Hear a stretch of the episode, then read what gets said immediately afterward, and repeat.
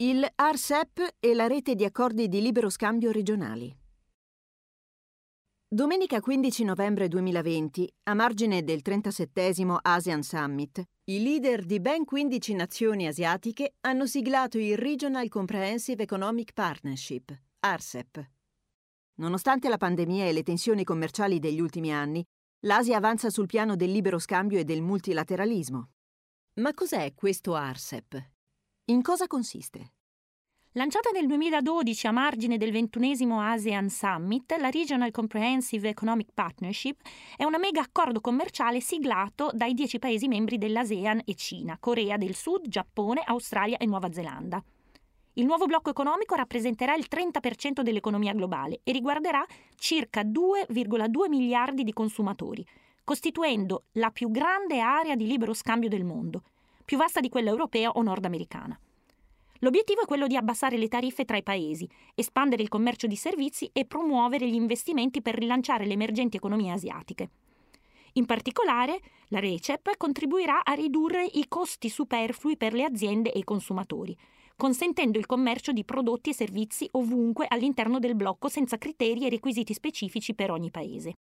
La RECEP integra e va oltre le disposizioni del WTO o degli accordi di libero scambio già in vigore tra i membri del blocco, con un focus sulle tendenze più significative del panorama commerciale, tra cui l'evoluzione delle catene del valore regionali, la crescita dell'e-commerce e la diffusione di start-up tecnologiche.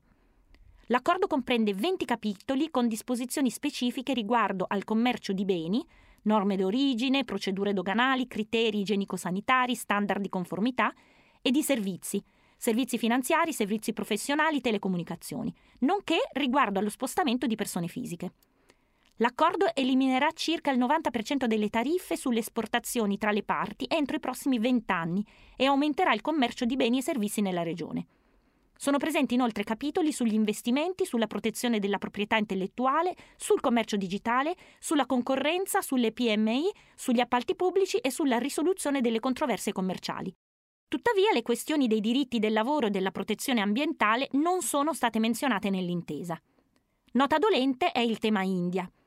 Al tempo del lancio delle trattative nel 2012 erano 16 paesi partecipanti. Tuttavia nel novembre del 2019 il governo indiano, guidato dal primo ministro Narendra Modi, decise di ritirarsi dall'accordo per alcune preoccupazioni sulle conseguenze della RECEP per il sistema economico indiano. Le principali preoccupazioni di Nuova Delhi in merito all'accordo ruotano intorno agli squilibri commerciali tra l'India e gli altri paesi firmatari. L'India ha un deficit commerciale con ben 11 delle 15 nazioni del RECEP, oltre che alle disposizioni sul tema dell'e-commerce. Temendo che l'accordo potesse provocare un'inondazione di prodotti manufatturieri e agricoli a basso costo nel proprio mercato, soprattutto provenienti dalla Cina, l'India ha preferito non rimuovere le tariffe su molti settori sensibili per la sua economia. Il primo ministro Modi ha anche dovuto affrontare l'opinione pubblica interna, specialmente la comunità imprenditoriale, che ha sollevato preoccupazioni sulla capacità dell'India di competere con esportazioni più economiche, spingendo il governo del paese a ritirarsi dalle trattative per l'accordo. Tuttavia, come ribadito da più leader dell'ASEAN a Modi stesso, resta aperta la possibilità per l'India di aggregarsi all'accordo commerciale nei prossimi anni, qualora il governo cambiasse idea. Prima della sua ritirata, molti vedevano nell'India l'attore ideale per controbilanciare lo strapotere della Cina nel continente e dunque ancora sperano in un cambio di approccio a Nuova Delhi. Osservatori da tutto il mondo hanno dato grande rilevanza alla notizia della firma dell'accordo. In un periodo caratterizzato dalle tante novità legate alla pandemia o alle elezioni negli Stati Uniti, la questione dell'ARCEP ha avuto una copertura mediatica significativa e assunto una crescente centralità. Perché il Regional Comprehensive Economic Partnership è così importante?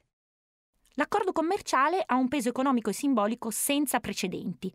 30% della popolazione mondiale, circa 26,2 trilioni di dollari di PIL combinato, 28% del commercio globale, un taglio delle tariffe del 92% sui beni scambiati fra i Paesi membri, nonché disposizioni per abbattere le barriere non tariffarie e miglioramenti in diverse aree, come la protezione dei dati personali e la trasparenza.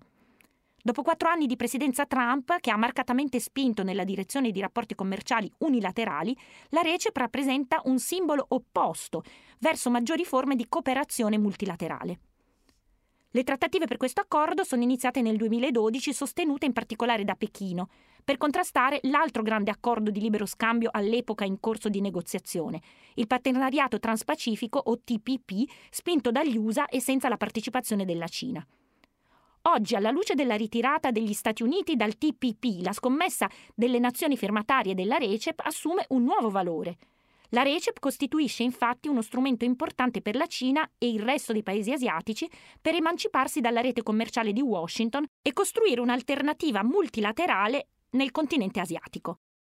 Il premier cinese Li Keqiang, durante l'incontro per la firma, ha dichiarato che l'accordo rappresenta non solo un risultato storico per la cooperazione in Asia orientale, ma anche una vittoria per il multilateralismo e il libero scambio.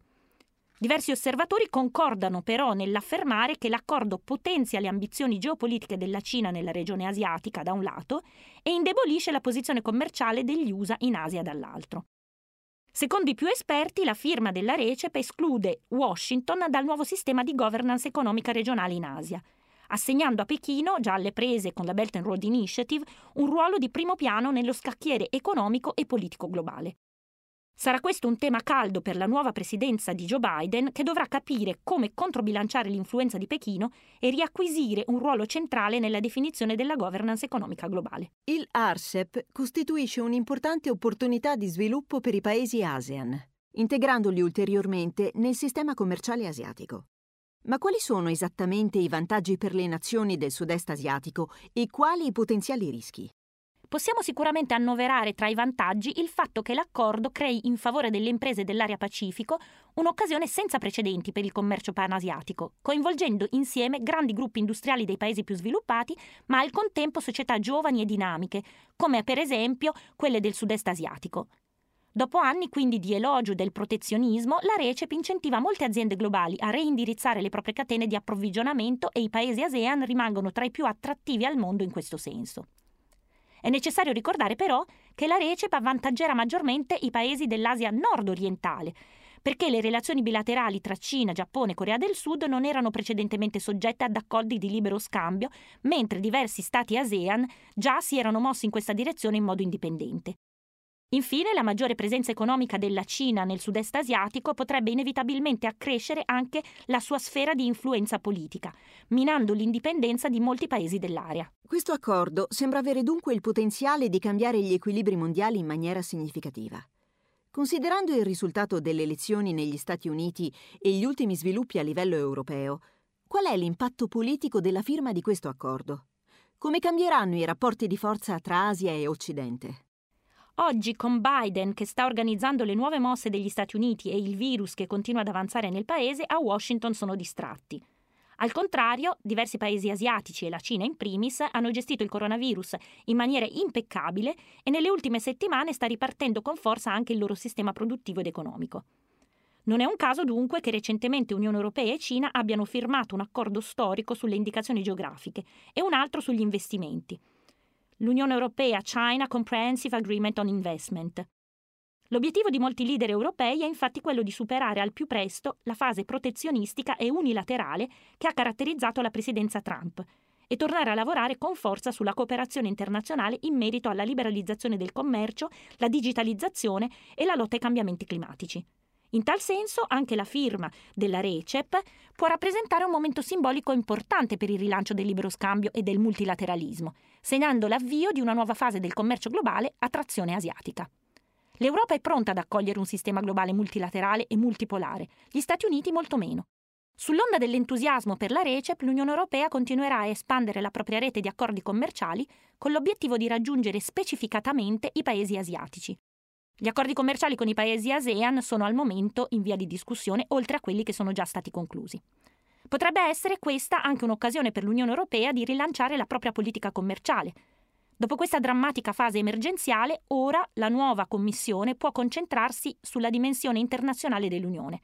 È stata lanciata la nuova politica commerciale a livello europeo e si parla molto del concetto di autonomia strategica. Rendere l'Unione resistente agli shock esterni resta un obiettivo concreto che però non deve impedire all'Unione Europea di continuare ad espandere la propria rete di accordi commerciali.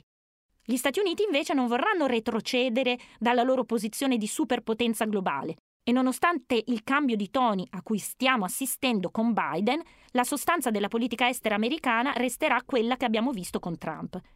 Washington continuerà a voler svolgere un ruolo di primo piano nell'Indo-Pacifico e continuerà a mantenere una posizione rigida con la Cina. Dall'altro lato, la RECEP rappresenta un segno chiaro per il futuro dei paesi asiatici. L'Asia sempre più al centro della politica internazionale con il suo peso economico e commerciale.